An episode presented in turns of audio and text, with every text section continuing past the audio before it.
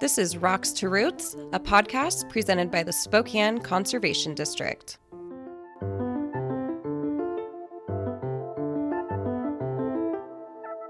This podcast series is intended to share education and resources related to land management, conservation practices, and celebrate some of the great stewards of our land here in our region.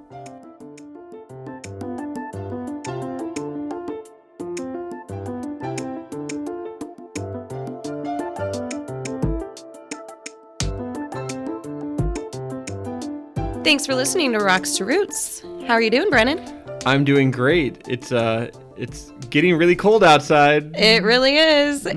I know. And um I'm I'm kind of a little sad. I mean, this is uh, the second to last episode of our season one. We did it. We did season one. We did, and it's it's episode ten. I don't. I, I mentioned I was like I was going. I was doing all our edits, and I had posted our last show, and it was episode nine. I was like, oh, we it's ten, and there's like a little. Uh, they say that if you can make it through ten episodes of a podcast, that you're gonna you're gonna make it. Your podcast your podcast is gonna make it. oh, really? It's gonna make millions of dollars. I don't know if that's. Ooh, I hope so. Finger- I said that to someone the other day, like, "Oh, our podcast is going to make millions of dollars now." I'm like, I don't know about that. Yeah, But- calling on all investors right now. Right. Here's a shout out for you. Yeah, well, these last few episodes have been so fun. I mean, Hmm. we really wanted to focus on the foodie aspect of what would typically be our Farm and Food Hmm. Expo. So, um, I mean, our guest today was Adam Hegsted. I mean, what better guest than What better Yeah. guest? And I chef owner of Eat Good Group and also a co-founder of Share Farm. Yeah, I, I I've always wanted to talk to Adam because I've been to so many of his restaurants, and he has eight restaurants in the Spokane and Coeur d'Alene area.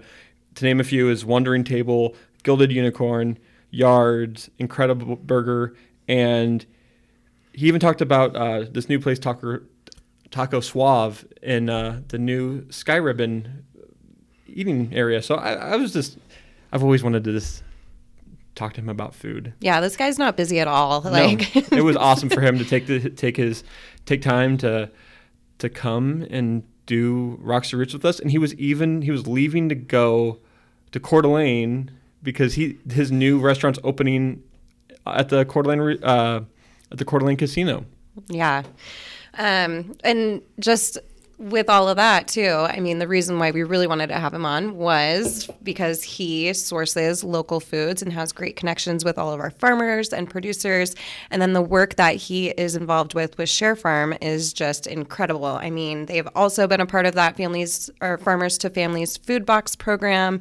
Um, during this COVID time, and um, just great work he's doing to, you know, boost our local food economy with sourcing local from our farmers. Yeah, and the Share Farm subscription box model sounds amazing to be able to to get locally sourced food right to your door and then be able to make a meal from it right in the front coming from the box. It sounds like LINC Foods last week. I need to spend more money, Tis the season. right? so All right, well, let's get into it. This is our uh, interview with Adam Hegsted.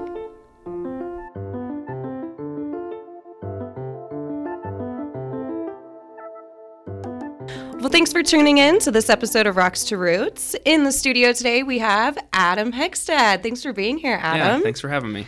So we're super excited to talk to you. One um, about the Eat Good Group, um, which you are chef owner of, um, and then all that you do just to make sure that your establishments are supporting local farmers and getting local food in those um, restaurants. Um, but we're also going to be talking about Share Farm, which I'm really excited of, and you are a co-founder of Share Farm, correct? Correct. Okay, awesome. Well, first of all, to just dive in, I just kind of want to know about you, a little bit about you. Are you a Spokane native? And how did you first um, get interested in the food scene? Um, so yes, I'm a Spokane native. I, I grew up in Spokane Valley and um, moved to Seattle for a little while. Worked in Seattle for a little bit, and um, worked in LA for a little bit, and then moved back. So like when I was there, I was going to school. So I went to cool, culinary school here and at the community college, and then wanted a little more, and so I went to the Art Institute of Seattle and went and got another degree there. But while I was working, I while I was there, I was working as well, and so Um, but I got to experience Seattle and um, kind of got to work in. Uh, I got worked at the Space Needle there, which is a super high Oh, volume cool. restaurant, which is crazy. Um, got a lot of good experiences and exposed to chefs. But I think in my time being there, I was like trying to decide if I want to like go to Portland or Seattle or some other big city and like try and make my name there, or you know, figure out what kind of chef I was or whatever in a big city. Um, every time I came back to Spokane, I like love the feeling here, and I like love you, you go over the mountain there, um, and you can just kind of see the valley and the downtown, and um, I like love that feeling, and I loved the like how kind everybody is here and everything. You know, it's just a, a different, it's like a slower pace of life, but you have a little bit of big city too. So Totally it's like a little bit of everything. So I decided to try and make something here, and so that's um, why I decided to stay in Spokane or like try and invent myself here instead of somewhere else. So, what was really your first like dip in to the pond of like Yeah. getting things going? Uh, dish. I was so. I guess. I guess I went to in high school. I did like a um, a tech program for uh, cooking. okay. I can't think of what it's called. Anyway, chef skills or something like that. Um, so like my um, junior and senior year, I did I did the tech school uh, during high school, and so I really liked that. But during that time, I was a dishwasher as well at Marie Callender's, and Oh, uh, I miss Marie Callender's. Well, and the weird thing is, is that it. I didn't really know I wanted to be a chef. I just loved eating. It's like, like more than most people. um, but Marie, Callender's actually was a place that made all their stuff from scratch, which is like pretty rare, especially like in a corporate chain. And as I moved my way up and I learned all of their like kind of corporate systems, like they have all these like very detailed recipe books. You're doing French onion soup, for example, and it tells you like very specifically how to do that. Like you take the onions, cut them this way, and you grill them for this amount of time until they look like this. So like all of these methods to create the same, you know, French onion soup at any Marie Callender's across the country.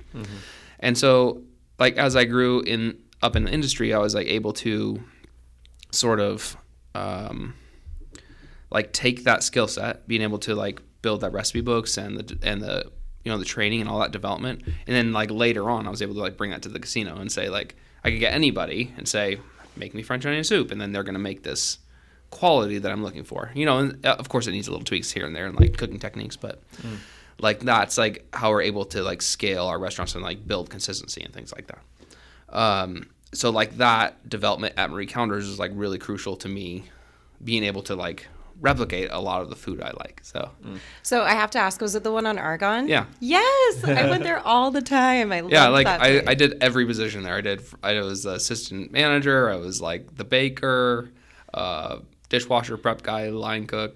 I did everything. That's awesome. like one of my first actually one of my first days there i was a um i didn't know i was gonna, i know i didn't know i had the job and i thought i was just interviewing or something. And then they were like that's what you're gonna wear to the job?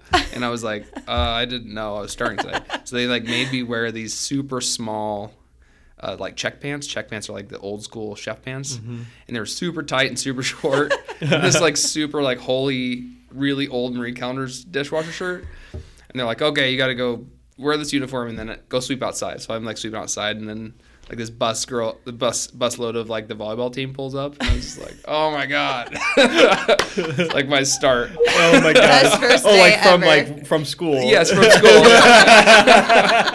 hey. oh my gosh, I love that. That's hilarious.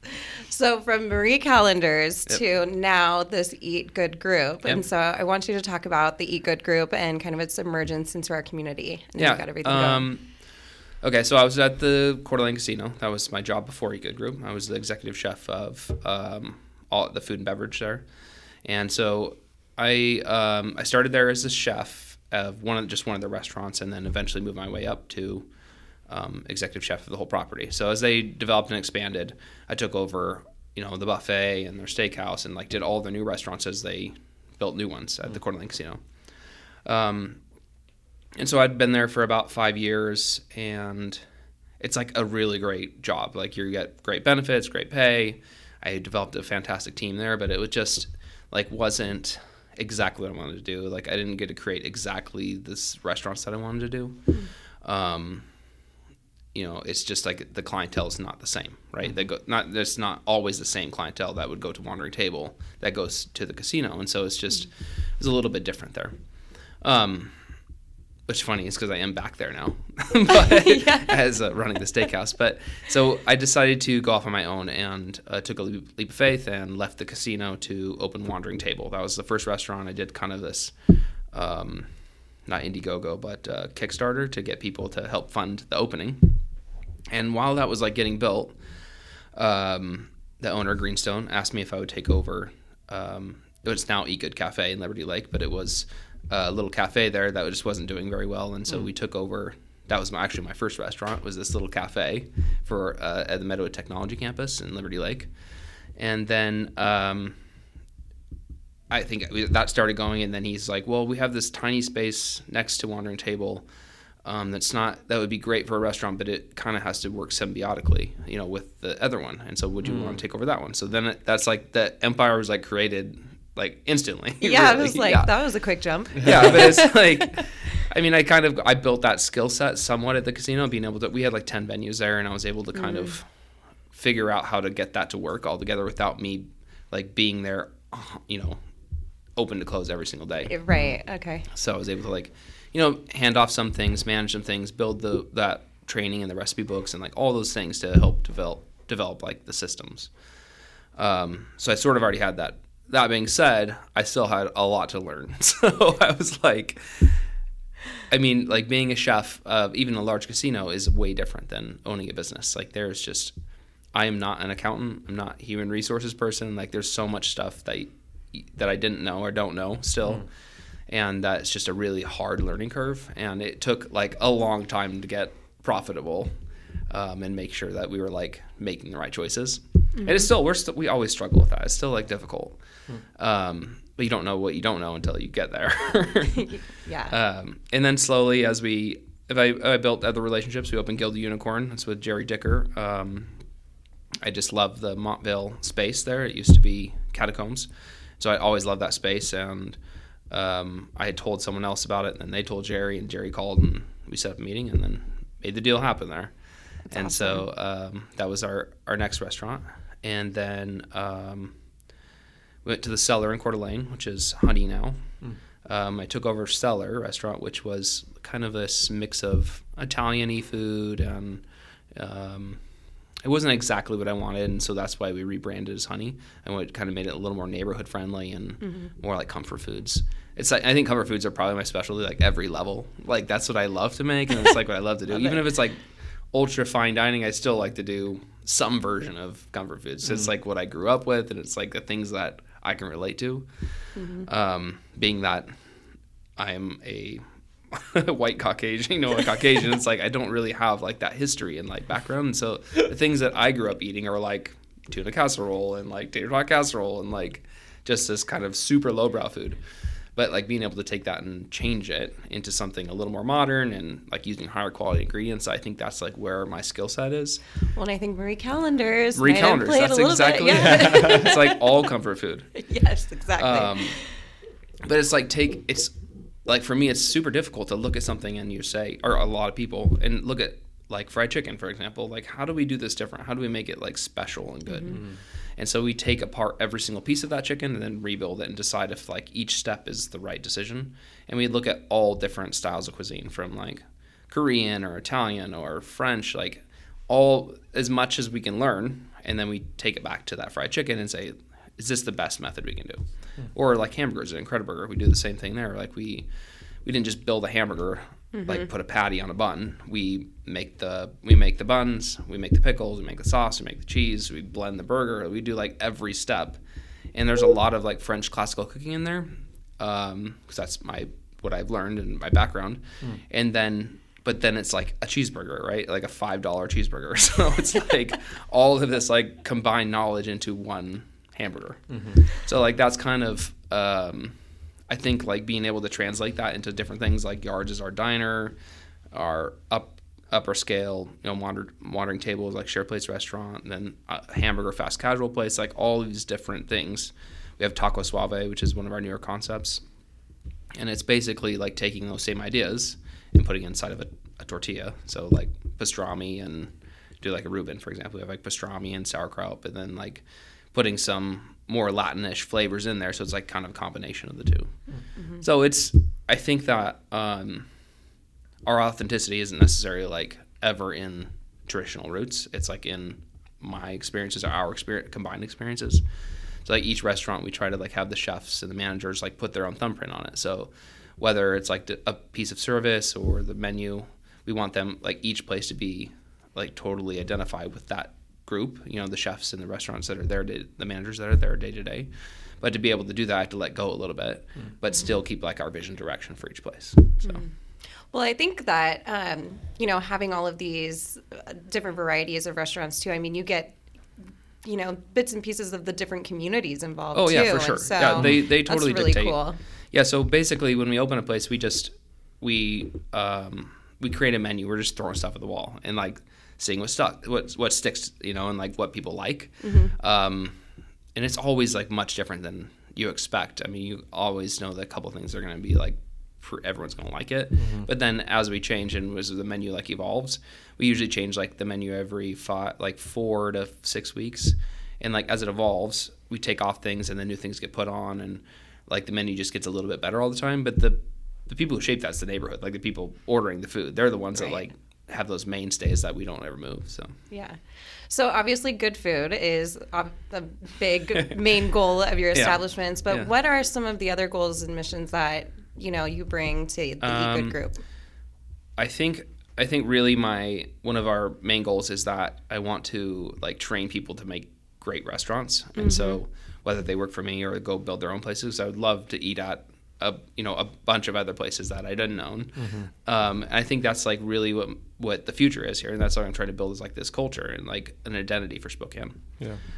So like the hospitality piece and like being able to teach hospitality and teach our chefs hospitality because it's usually in even the back of the house is like very like cut and dry like oh no we're not going to do that we stick to the menu and we're not going to do anything to whatever please our guests or whatever weird thing that happens there with like rigidity mm-hmm. um, we have like we're very like we try to say yes as much as possible so like if someone wants peanut butter and jelly if we have the ingredients to make peanut butter and jelly just make one or make your version of it or whatever mm-hmm. um, but also in that train that hospitality and like that yes mentality. I want people to like help find their own definition of what a restaurant is, and then they can either we can grow with us and build, help us build the restaurant, or they go out on their own. So that's like one piece of like having all of these places and all these employees. Is I love that part of it, mm-hmm. um, and I want to see our people succeed. Like if if they I mean, sometimes people grow, and we can we either have time and space to build a place, or they have to go do their own thing, and like either way is great for us. So, mm. cool. um, the other part is like community involvement. Like I like to, I like charity stuff. I don't know if I should put this out there, but we do like a lot of charity stuff. Like we we do just pretty much about we we have uh, we get tons of asks, obviously, um, but anyone that we know that um, we have a good relationship with, we try and build up something and try and build to be a part of that community. And mm-hmm. um, we can we can't maybe can't give ten thousand dollars, but we can help raise ten thousand dollars by the things that we do. Mm-hmm. Um, and I think that's a really easy for us to do, and we're in a position to be able to do that. And so I well, and that's so cool. You being from Spokane and yeah. you know being a native here, so well, and it's like I want to help build that. And, and it's not only, I mean, it's good advertising for our restaurant because we are like there you know at, at their program or whatever but we also want to like be a part of the community and so like right. that is like giving back too like yeah. we have people coming in to eat and they're having birthdays and anniversaries and all that kind of stuff enjoying their moments at our restaurants and so it's like our way of saying thanks for all that. Right. Um, and then obviously we like support like local producers and farmers. That's like our, one of our big goals. And it's, it's really how we build our menu. We start with the products first and then build backwards. Um, like we'll just look at a list of ingredients that are for like June and April or whatever, whatever our menu frame is, and then we'll just build the menu like straight off that, like build it backwards and oh here's here's all the ingredients we have and here's our ideas. And then we kind of meld the two together. Mm. Um, so it's like really important for us to get as much local and seasonal products as possible, and and and part of that too is like helping build identity for Spokane. So like when you mm-hmm. come to Spokane as a visitor or Coeur d'Alene um, in the Northwest, you like have this identity of what it is. You're like having this Spokane sort of experience instead of just being at this place that could be anywhere. Mm-hmm. So, and that comes from the locality and the seasonality of the ingredients or, or, things that are special. Like here's the story of this wine, and it goes with this mushroom that grew that we mm-hmm. got in our back door yesterday, you know, or whatever. So Yeah, storytelling too. Yeah, a little bit yeah. there. So, has sourcing local always been um, like a main staple and a priority when you started your restaurants and started? yeah, even before that, I mean, that's really Yeah. um, even at the casino, we were bringing in, we had LINC Foods coming in bringing bringing us large amounts of stuff. Awesome. Um, Very cool. And I liked being able to work with um, work with them and and say like. You know, it's the end of pepper season, and we have 200 pounds of peppers. Can you take these? And like, so I'll figure out how to pickle them and preserve them, so we have pickled peppers for a long time. um, or whatever. And it's like being able to have that relationship with the farmer or producer instead of just buying stuff when it's convenient. So.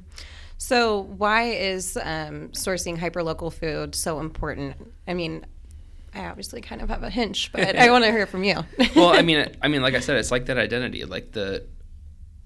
That- That is like one main reason that we like to do it is because it's like builds identity in our restaurant. So like not only does it set us apart because we have good quality ingredients, but um, it like says, well, when it's Brussels sprout season, we're gonna have Brussels sprouts because, and in the summer we're not gonna have Brussels sprouts, and you're gonna come there and just have like a different experience depending on the season. Um, and so like that helps build the framework of what the in the Northwest looks like as far as like a, you know, a food culture or whatever. Um, but also like being able to support the community. I mean, we still we have like farmers and producers like come in to eat as well. So it's like being able to put that money into our community and then have them, you know, people be able to spend that money back here or um, building those relationships or like long term relationships that we get to know people and you know seeing their families grow and seeing them do well. Mean, all that stuff is good. so, what are some of those practices that like you implement to foster that good relationship with that farmer and producer and Um, so making that connection? really just starts with conversation. I mean, we do we use LINC for a lot of people, a lot of things because it's it's convenient. And so basically, what they do is like we'll have a farmer come in our back door, for example, and we'll, we will send them to LINC. What LINC does is acts as a co-op essentially. So LINC will all the food get dropped off at one central location, and then it can go get distributed to our restaurants. Um, if they, and if they're not a part of LINC, then we're totally fine like building that relationship. If they want to come drive, uh, wild mushrooms is a super good example. They're not always available, um, and the, they don't hold very well. So it's like when they're here, you have a very small window, so they usually just come to our back door. Um, but being able to like do that on a a regular basis basis you have to have the systems in place and sort of on our menu has that flexibility we'll say um, we know approximately when morel mushrooms are going to be in. And so we may need may need to order some from Oregon until the ones here locally are ready and so we just kind of build that flexibility into the menu. And uh, it's like seems really overwhelming at first um, as a chef. And because your owner's de- definitely not going to be like well you can buy tomatoes for 50 cents or you buy them for 250 from a farmer. Well you but you can like there's a food value to there's a food value. So like a amazing peach. Really should have the same like food value as like lobster because like they're two amazing experiences. Like when you have this like super fresh rice you, you bite into it and like juice running down your mouth or you have like this super succulent lobster they really are the same like food value right? Like in your eating experience. And so i think being able to like put a value on this fantastic tomato versus something that's just out of you know whatever growing traditionally. Right. Mm-hmm. Um, there's like a food value to that. And then not only that, but being able to tell the story, your server to be able to tell the story, your chef being able to tell the story, and talk about where it's from, um, talk about the farmer, the producer, how it's grown. You know, there's like a lot of things that are built into that cost that it seems overwhelming at first, but you can you can definitely build that cost into the menu. And so maybe you have maybe the tomato is the showcase, and you're just garnishing it with things that are you know less expensive. Maybe that's like your center of the plate. Mm-hmm. Just thinking about things a little bit differently. Mm-hmm. Yeah, that is one thing that we talk about is nutrient dense food. Yeah. And that, yeah, like all tomatoes aren't created equal. And so. Well, and there's like other yeah, things that like go into that too, like the um, sustainability of like how they're mm-hmm. growing it, Exactly. the, The soil health. the soil, the- health, yeah, yeah, everything, yeah. Yeah, cool. Longevity of our life, we want that to, you know, to somewhat stay at least as good as it is. You know, yeah. try not do our best to be better, you know, people. Stewards and Yeah. yep, Yeah. all that. yeah, stewards of the community, stewards of everything. yeah, Check all the land. boxes.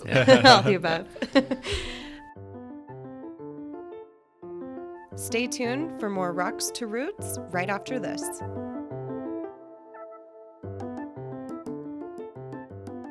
As harvest season begins to come to a close, make sure you continue to support the small farms in our area by purchasing from local farmer cooperatives and food hubs.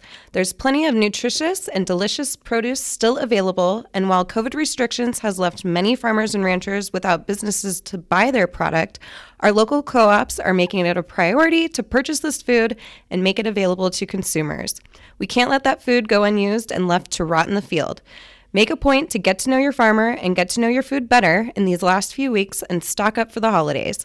Complement your celebrations with healthy, nutritious, and delicious food that supports our local economy.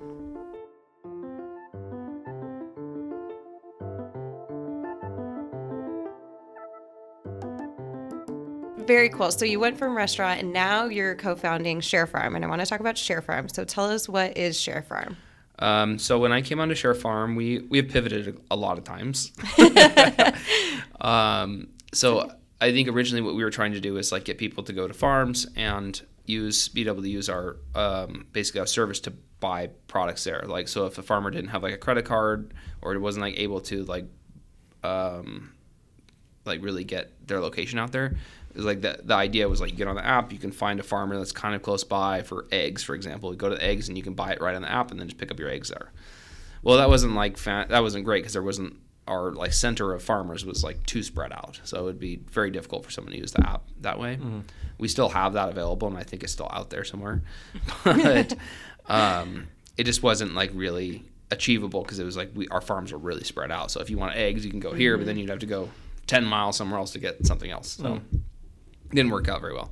So then we pivoted to online groceries, which we did for a little while, and it just was uh, it was hard for the farmers. Like we would get a bunch, one bunch of kale, you know, or two bunches of kale. They'd have to drive. That's like the opposite problem. Like the farmers are having to drive like 25 miles to drop off mm-hmm. two bunches of kale and a, a thing of spring mix. Yeah. And so it was like we had to do it then we're like, oh, this is not efficient for anybody. Like we're sending the food to people. It's kind of expensive because the farmer's on to drive all its way. And anyway, so then now we pivoted to like meal kits. So hmm. um, now what we're doing is we put together a whole meal kit. So it'll be like mushroom stroganoff, for example, and um, it's kind of like comfort food based stuff I like. So it'd be like fresh pasta and wild mushrooms and um, all these like things that are locally sourced, and then I show you how to cook them. I do a, we do cooking videos.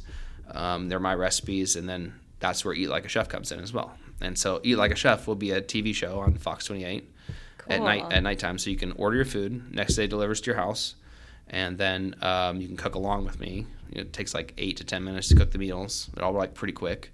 And then um, you like cook along with us, like as these meal kits that are like locally sourced. So. Wow, that's awesome. So, would you say that the intended audience um, or customer base for Share Farm are just consumers, just oh, like mom? yeah, let me go back on that a little okay. bit too, because like I talked to our team, like why do, why don't you guys order groceries from us? Because like we have like team of like ten people, mm-hmm. and they're just like I just don't know what to order. Like and I don't, and if I get you know morel mushrooms, what do I do with it? Oh, and yeah. so like they just weren't. It they wanted something easier. Like because mm-hmm. you go to the grocery store, you essentially end up buying your regular stuff, right? You like buy your things items. that you always yeah, you're saying like 20 items plus a couple other random things. Right. Or the like prepared items. But like if you could meal plan every single time to the, at the grocery store and you had like a plan, if you took the time to do that ahead of time, then it'd be a lot easier. Then you'd be buy different stuff, right?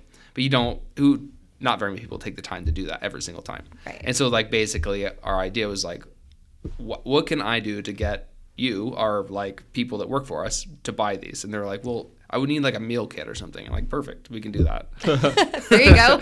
and so it was like basically for they're for anyone that wants it. So we have it's as as few as two people up to like six people. You can kind of do it in multiples, whatever you would like. Mm-hmm. Um, and it's just whoever it's all like I said, all the recipes are really fast and easy. They're all like comfort food based. They're not like very strange. We have some like specialty ingredients in there, like mushrooms in there in season, or like black garlic. But I explain how to cook them, what to do with them. You're not just like buying something and then having it sit in your cupboard or whatever. Mm. So, cool. Yeah. I love that. Just asking internally, like, hey, how can we like yeah. get this rolling a little bit? Well, and like even myself, I was like forget to buy stuff or whatever because I'd only get like you know a few items. I would get like yeah. some of the stuff that's not easily accessible at the grocery store, um, but I wasn't like ordering all my stuff. So Yeah.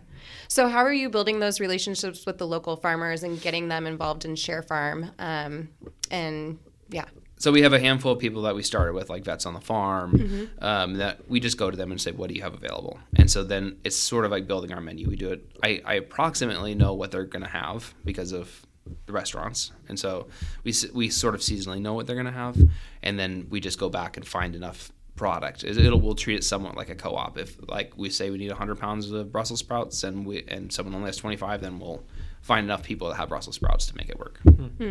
And are- are you guys um, also distributing like with two restaurants, or is it just No, strictly just no? just okay. just like home. Yeah. okay.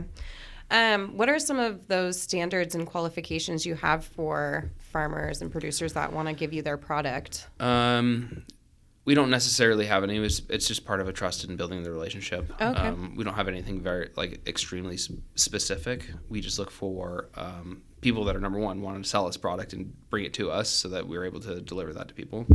Um, and then just making sure that it fits in our price frame as far as like what people are willing to pay, and and then just the quality of uh, how they're growing the product. So making sure that I mean we don't we want organic practices, but we're not we don't like expect Sure. people to have organic certifications. Very expensive and difficult to do. And I think on even with the USDA Farms family boxes, we help get some people um, certified and be able to get them to like the next level. And I think we'll probably end up doing that with Share Farm as well. Cool. Well, since you just talked about it, um, yeah. So, how has COVID um, affected Share Farm and you know your other businesses? Well, it, it gave us well our, our other businesses were very difficult, but I'll get back to that. But yeah. uh, Share Farm kind of it gave us gave me time to kind of decide. Um, that's when we really pivoted to the the box program, Mm-hmm. um, and we were able to do farms to family box program through U- USDA and uh, partnered up with in the Northwest Farmers Market. Um, we were doing from three to six hundred boxes a week, uh, 20, 20, 25 pound boxes wow. uh, of food, and we were working with um, Spokane Food Fighters to be able to deliver those boxes to people's houses. So people that weren't able to pick up boxes, that we'd deliver. Spokane Food Fighters would deliver it right to their house, and that's that was a that was a pretty amazing thing to be able to do and help out uh, people in need.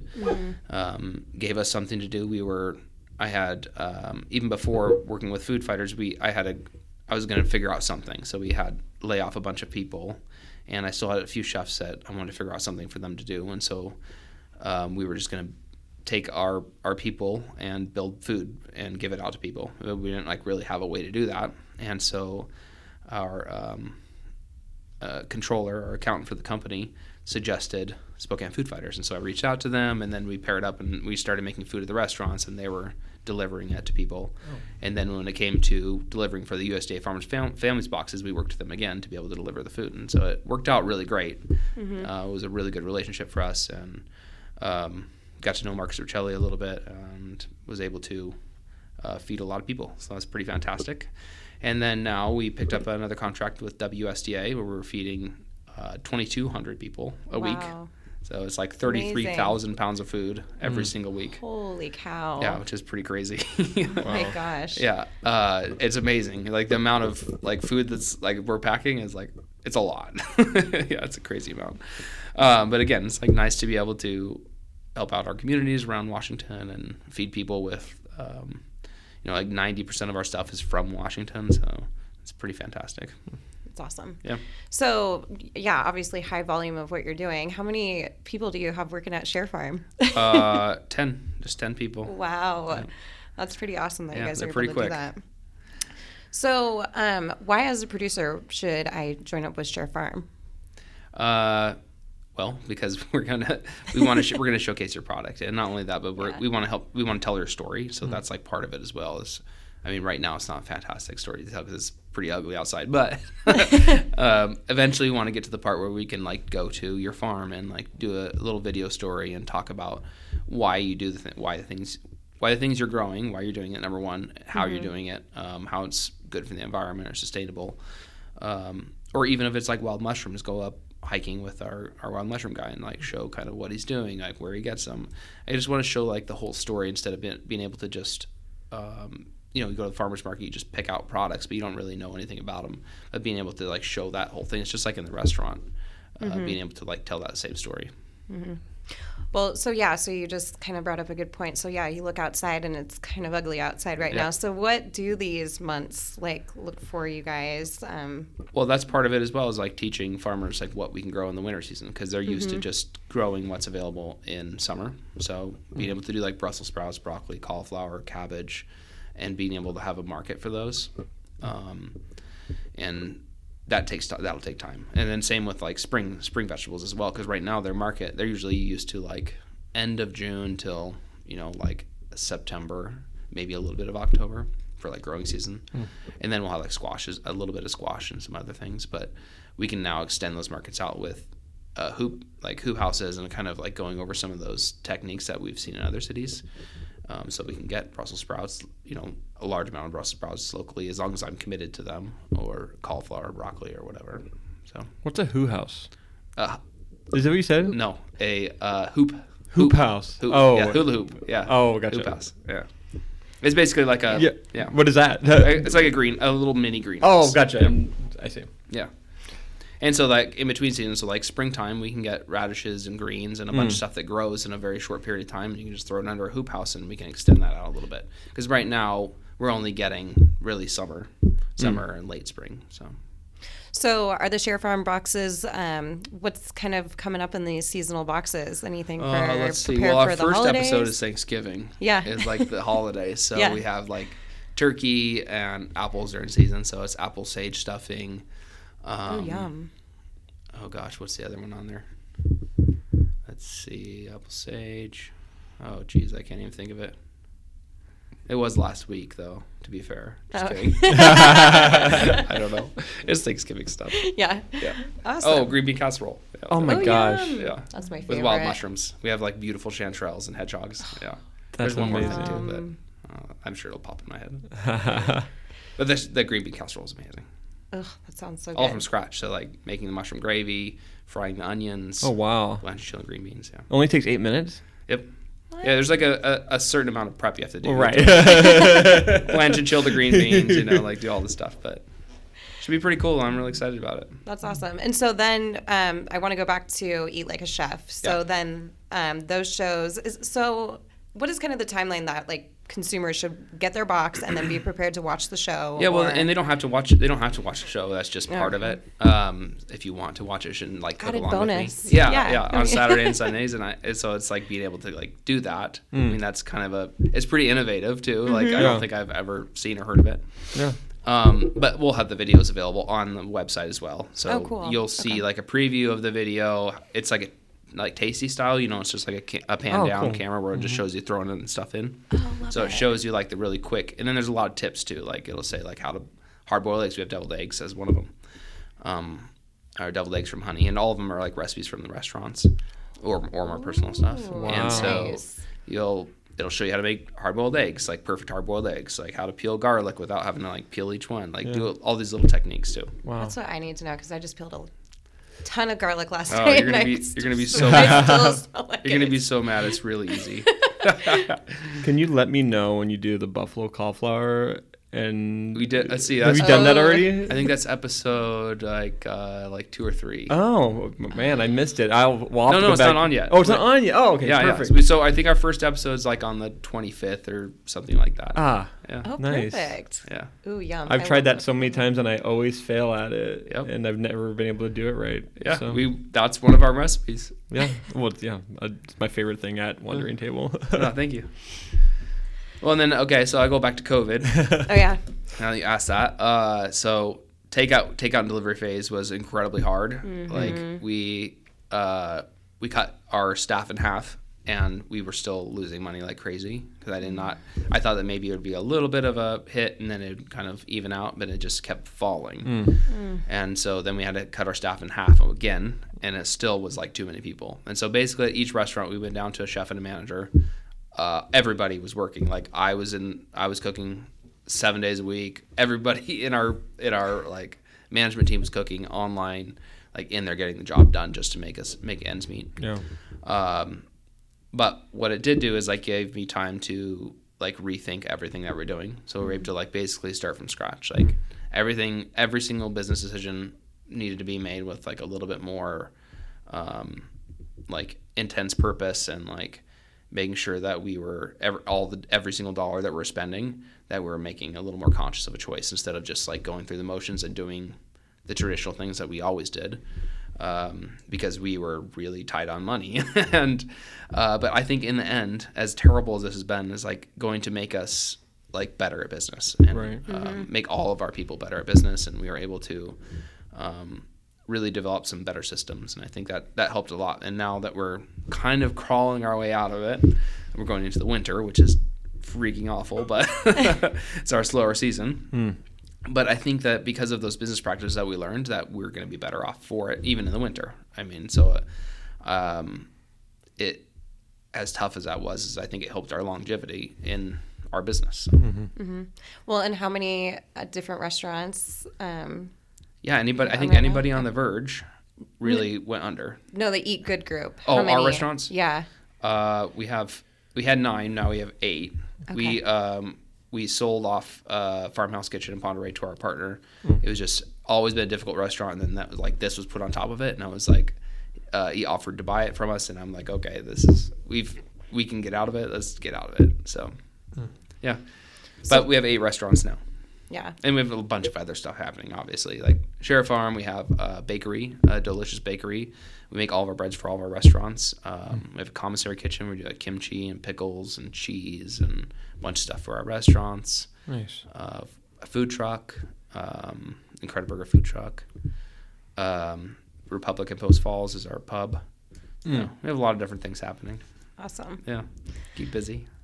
So um, back to Share Farm just a little bit. Um, so why should I, as a consumer, um, Get Share Farm. Yeah, get Share Farm. Well, number one, you're going to eat delicious food at your house, so you're That's true. you're able i mean it makes you be able to have like very like chef quality stuff like the same uh, actually the same stuff that we do in our restaurants but at your home in like a really quick amount of time um, and you're and you're able to buy the same products we are you're not like going to the grocery store and just picking out whatever's there you're getting like the stuff that comes right from the producers like to your house like in four days. So like we the way we order our food is we don't order it until like someone else orders it. So like our when our cutoff day i think it's wednesday tuesday or wednesday.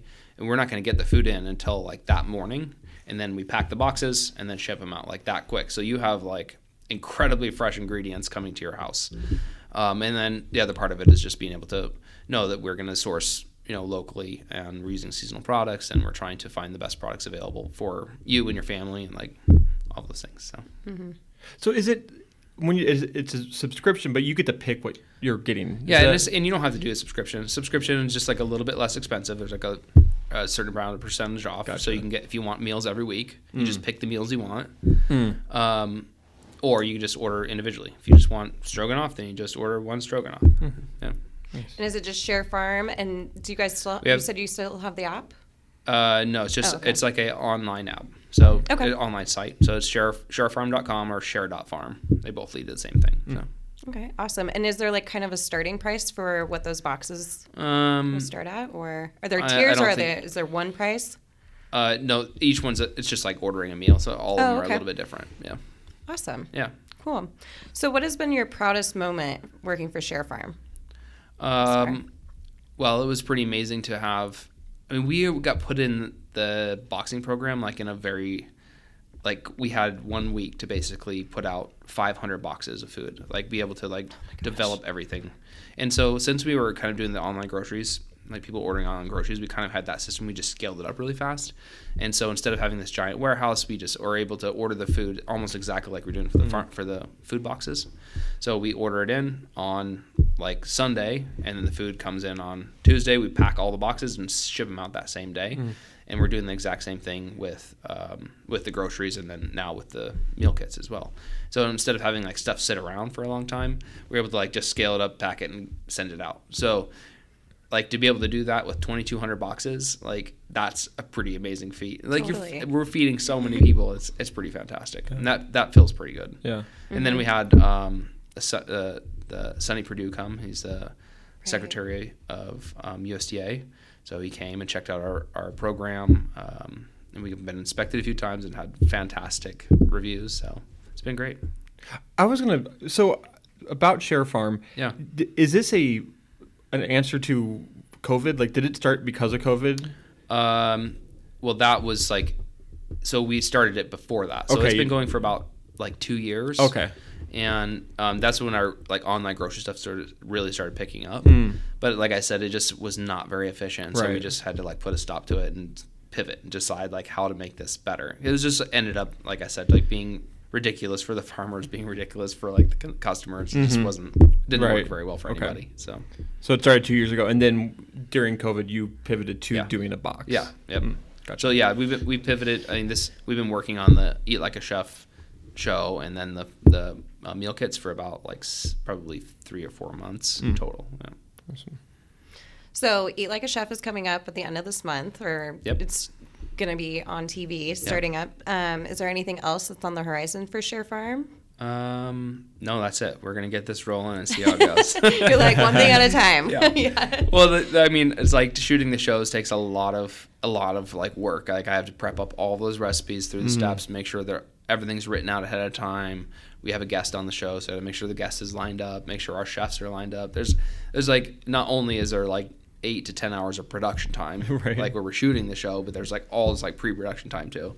So like that takes a lot of work to be able to get going. So we have about uh, six or seven more episodes to shoot, um, and then then we'll work on um, you know see what's next. But uh, the meal kits, I think we're going to start delivering, or we're opening the site I think this week or next.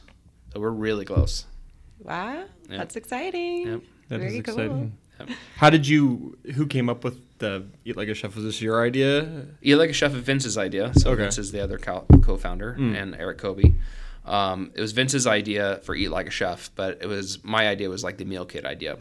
Um, but really, we got it from doing the USDA Farms Families boxes because we were like, well, if we can pack these boxes, we're really efficient and quick at these. Like if we can do 100 meal kits and get figure out how to get these to people, then we'll be able to do this pretty easily Yeah. and be able to incorporate a lot of local foods like because we didn't and we didn't know how long the USDA Farmers Families Boxes program would be, Mm-hmm. and so we were like looking for our next way to get food to people, and so this is like kind of how it morphed into that. How long is your um, partnership right now with WSDA? Uh, till the end of December, Oh, okay. so it's like nine weeks, nine weeks total. We've done two weeks. Oh, okay. Yeah. And then are you going to reapply? Yep, and, we'll, re- yeah. we'll just keep reapplying. We, we always reply. like, yeah.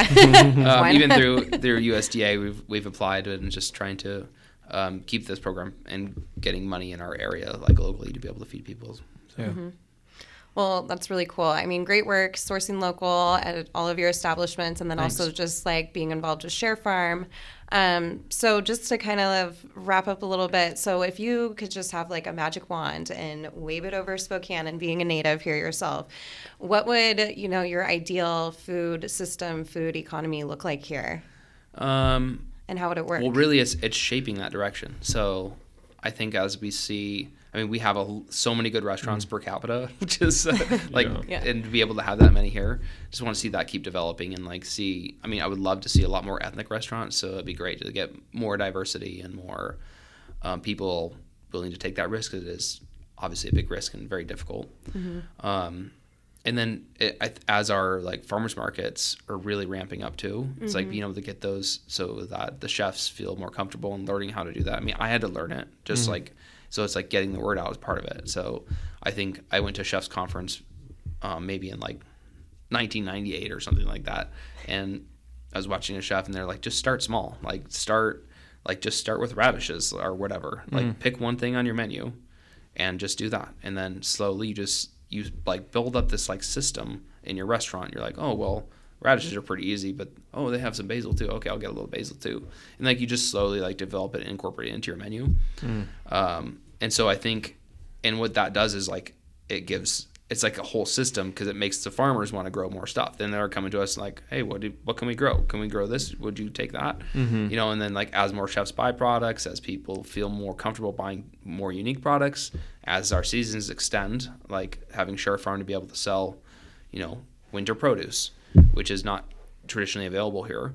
Being able to do that, like all the things get a little bit better, like slowly. And I think it's like bring progressing the last like ten years, like pretty rapidly. Yeah. Well, and we didn't even get we weren't even on the national radar for like ever, you know, ever.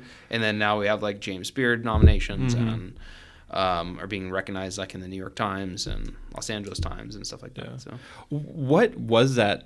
When when did you start realizing that Spokane was doing that? Because I feel like when Wandering Table opened, like that was like, did you see the vision of it of the the culinary scene in Spokane? Because it all really just started like in 2010. I feel like, and I feel was- like yeah. Um, so about uh, like 2000, like five ish or something like that. Mm-hmm. Uh, a bunch of chefs met up at Quill Saskett. It's his farm in Rice, Washington. Uh, local uh, local chefs, local Mm. Yeah. chefs, and we talked about like the future of food and like how we could. Hmm. Um, it could have been even. It could have been like 2002. I don't know. It all Yeah. blurs together. uh, but like, we all talked about like the future of food and like why. I think there was a, a article out that's like Portland was like the golden age of dining and like how many great restaurants and all these things that were happening in Portland. And like, well, why can't we get there? yeah, And so each of us kind of took like our own um, ownership over that, and like said, how can we do that piece and like make our own thing? So Wow. like David Blaine at Central Food, he did like a little burger pop up, and I Mm-hmm. did an underground restaurant which is called Wandering Table. I did Wandering Table for like four, four Oh, or five years, right? Yeah, like traveling around Mhm. doing pop up dinners for like thirty people. Um, while I was chef at the casino, so I'd like do it on Yeah. my days off. but everybody like took their own piece. There was like Jeremy Hansen did uh, some great stuff at, at Sante. And, Yeah. like, everybody like took this small piece, and then it slowly, as people were taking ownership and like doing different things, it Mm. like slowly started to blossom. that's awesome. That's so cool. I mean, it's just, I mean, you just see it now, and now you see people coming into Spokane and Yeah. putting restaurants from out of, Yeah. you know, like Wooden City. Yeah, right? like Wooden City or like Ethan Stowell from Yeah. um, who has a bunch of great restaurants in Seattle. and He's Mhm. going to build two two here, and it's pretty Yeah. amazing. Yeah. Yeah. Does that make you excited? oh yeah, for sure. Yeah. yeah. I mean, it, it feels like to me, it feels a little bit like the Wild West. So we've got a lot of like freedom to dictate what we wanted to do. Mm-hmm. Um, as more restaurants come in, you know, obviously those things change a little bit, and we have to change what we're doing, which is all like fantastic too. Like being Yeah. able to evolve and get better, and I think as better restaurants come in, we all sort of evolve, and so Mhm. like I think that's all for the best. Yeah. Well, and I think that, and this is something we talked about with Brian of, of LINC Foods um, on the last episode, but it's also training the consumer to really um, value the local Yeah. food and know that, like, that our restaurants are investing in the local producer and the Yeah. local foods. And I Well, and we have like really people, them. yeah, like we have like bigger like Amazon, and they'll bring their executives out here, and they'll eat at Wandering Table. They're like, see, you can, you don't have to live in Seattle to have great food. You can eat here, Yeah. you know. And then they take them up to a house on South Hill that's four hundred thousand dollars. You know, Yeah. you know, so it's like all of these, like it's a combination of all these things. Like we have uh, pretty great, um, like our food system, our art scene's like getting better. We have um, our cost of living's like pretty low, and and you're really close to nature, like Yeah. no where you are. So it's like we have a lot of like fantastic stuff going for us, and it's just nice to see that like people are realizing it and we're benefiting by you know have great greater places to eat. You know, more farmers markets. There's I mean there was like one or two farmers markets. There was like not hardly any, and now there's like ten. So Mm-hmm. it's pretty cool. yeah, that's really cool. Yep. Spokane's on the map. Yeah. Right? We've heard it here. Yeah. Well, yeah, and like even when I visit places, like go to Chicago or Mm-hmm. New York, and they know instead of like being like Spokane, you know, like, they like know what I'm talking about. They know that we have like this glimmer of a food scene happening. You know, Mhm. So Yeah. Well, yeah, it's really exciting and it's very optimistic and a good, happy feeling. So Yeah, that's definitely. awesome. Well, Adam, thank you so much for being here. Keep up the great work. Um, really appreciate all that you do to support the local producers and farmers, and then also just getting food on, you know, our community members' tables for sure. Um, really, really important work that you're doing. So. yeah, well, thank you for having me. Yeah. It's fun. So everybody make sure that you look up um, the Eat Good group and then also Share Farm. Um, and we'll link um, all of that information on our Facebook and our Instagram pages. So before we let you leave, Adam, we like to do a little bit of a spitfire right, round. cool. All right. Are you ready? I think so. okay. What's a food you can't live without? Uh, food. I'm gonna say bacon. Great answer. It cannot be in. It can't be like imitated. It's like got to be authentic. You can't. You can't fake it. so you're saying the pre-cooked bacon at Costco is a no? Or turkey bacon. Oh, It's not okay. not enough. Oh, turkey bacon is Yeah. so chewy. Yeah. So chewy. Smoked smoked carrots. No. Um, is there anything that you feel like you haven't mastered cooking yet? Oh gosh, there's so much. Like I, that's one of my favorite things I love about um, the restaurant industry is like learning. Like I, when I was in Seattle, I went to, I had like probably like four hours between work and school, so I would go to the library and read all. I pretty much read every cookbook in the cookbook section. And I just like love to like. There's just endless amount of knowledge, and like so you learn about Indian food, but do you know about Northern Indian food or whatever? Like all these like subdivides too of whatever cuisine you're learning. Um, it's like infinite. So I I have, I don't know anything really. So funny. I was like all selfish, and I'm like, I cannot make rice roni for my life. it's the most difficult thing, Yeah. and the instructions are wrong. Yeah. I will just say that they lie on the box. it's not true. Um, okay, if you could meet anyone dead or alive, who would you choose? oh man. Geez, that's a really tough one. Well, it'd have to be a chef, I'm sure. I mean, I, I think that, I mean, not, not meet them, but like maybe like have a conversation with Thomas Keller at the French Laundry. Like he is such uh, amazing. He's an American icon as far as chefs go, and just be able to have a conversation. I met him before, and but cool. to like sit down and like develop some sort of you know relationship there would be fantastic. Yeah. Nice. Um, are you typically are you more on that salty or sweet craving? Uh, it depends on my mood. Like at night, like it, literally at night, I have like uh, sea salt chocolate. So Oh, there you go. really, it's like a little bit of. I like the, you know, I like things that are like both extremes. I don't like it to be too sweet, Mm-hmm. um, unless it's like ice cream sundae.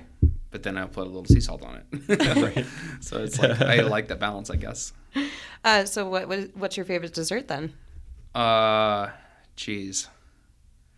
I really like like warm cobblers or like pie or something like that with ice cream on it. That's like that's hard to beat. Comfort food. Yeah, com- it's com- comfort food comfort always. food, back like a warm chocolate chip cookie with ice cream, like a little sea yeah. salt. Oh god. Um, let's see. Okay, we always ask this question: Beatles or Rolling Stones? Uh man, that's a tough one too. I like some of like the more um like the not as popular Beatles stuff. Uh huh. Like I really like some of the really older stuff. I guess it's the same with the, probably the Rolling Stones. I don't know. I like them. I like them equally. Sorry, it's a tough one. Oh, a tie. We got a tie for Yeah, once. yeah. I would be hard- I, it would- it would I be hard for will me- lean. I'll probably lean more towards the Beatles. okay. Okay. It would be hard for me to choose because I, I don't I don't really have a preference. Uh, I'm a Beatles girl. Yeah, love the Beatles. well, I really like some of the, like the more like the stuff that you don't hear all the time, Mm-hmm. like or, like some of the more obscure stuff. But Yeah. Same with uh, same with the Rolling Stones. though. like Yeah. I just don't really like pop very much, so I guess that's probably. You're not like rocking out to Britney Spears all the Yeah, time yeah. in your car. Um, okay, and if you could eat one thing for the rest of your life, what would it be? oh, I don't think I could do that. It would probably be like beef or something like that because there's just yeah more variety or pork. There's like a pizza count, like with like with Yeah, like vegetables pizza, and meat, have- and Oh, like yeah. a, like a supreme pizza. Get, I could totally your do pizza. variety. Like, Because you can put so much variety of stuff on Yeah, there. you could. Yeah. You can put Thai food on pizza or Mm. whatever. With breakfast. oh, yeah, that's true. Yeah. Yeah. All right, I feel like you guys cheated with that question, but. um, all right, and then last question dogs or cats? Oh man, that's a tough one too. I just got a cat. Oh. And so like we I haven't had a cat in like since I was like 21. And so it's like nice to have we're we're like on the same wavelength. Like we're we're very independent, but then we're like hanging out at the end of the night like, on the couch watching TV. Awesome. Uh, but the dogs are awesome because it's like they love me all the time. Like no matter what kind of day, you know, you have like this dog that's super happy to see you, or to go outside with you, or whatever. So like, Yeah. man, I don't know, What's your cat's name? Squid. Oh, cool. Yeah, Brian's was Biscuit, and that was really cute too. yeah. I awesome. don't know. I'm feeling I'm feeling cats lately just because our cat's so it's pretty pretty. Uh, it's a kitten though, so Oh, it's pretty cute. Yeah. cute. Awesome. Well, thank you so much again, Adam, for being here. This was um, a great interview, so can't wait for everybody to listen to it. right, thank you. thanks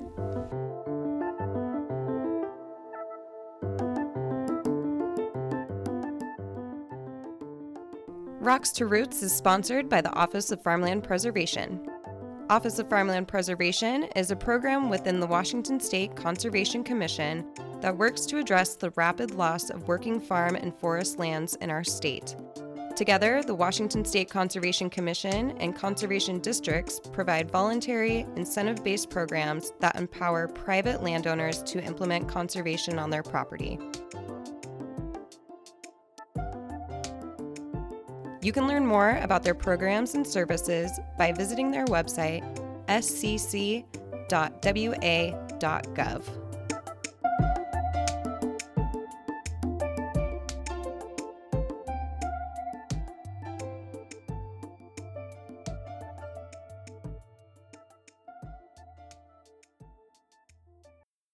Thanks for listening to this episode of Rocks to Roots. Please make sure to subscribe to our Rocks to Roots channel. And also, more importantly, please leave us a review. That's the only way we can get better.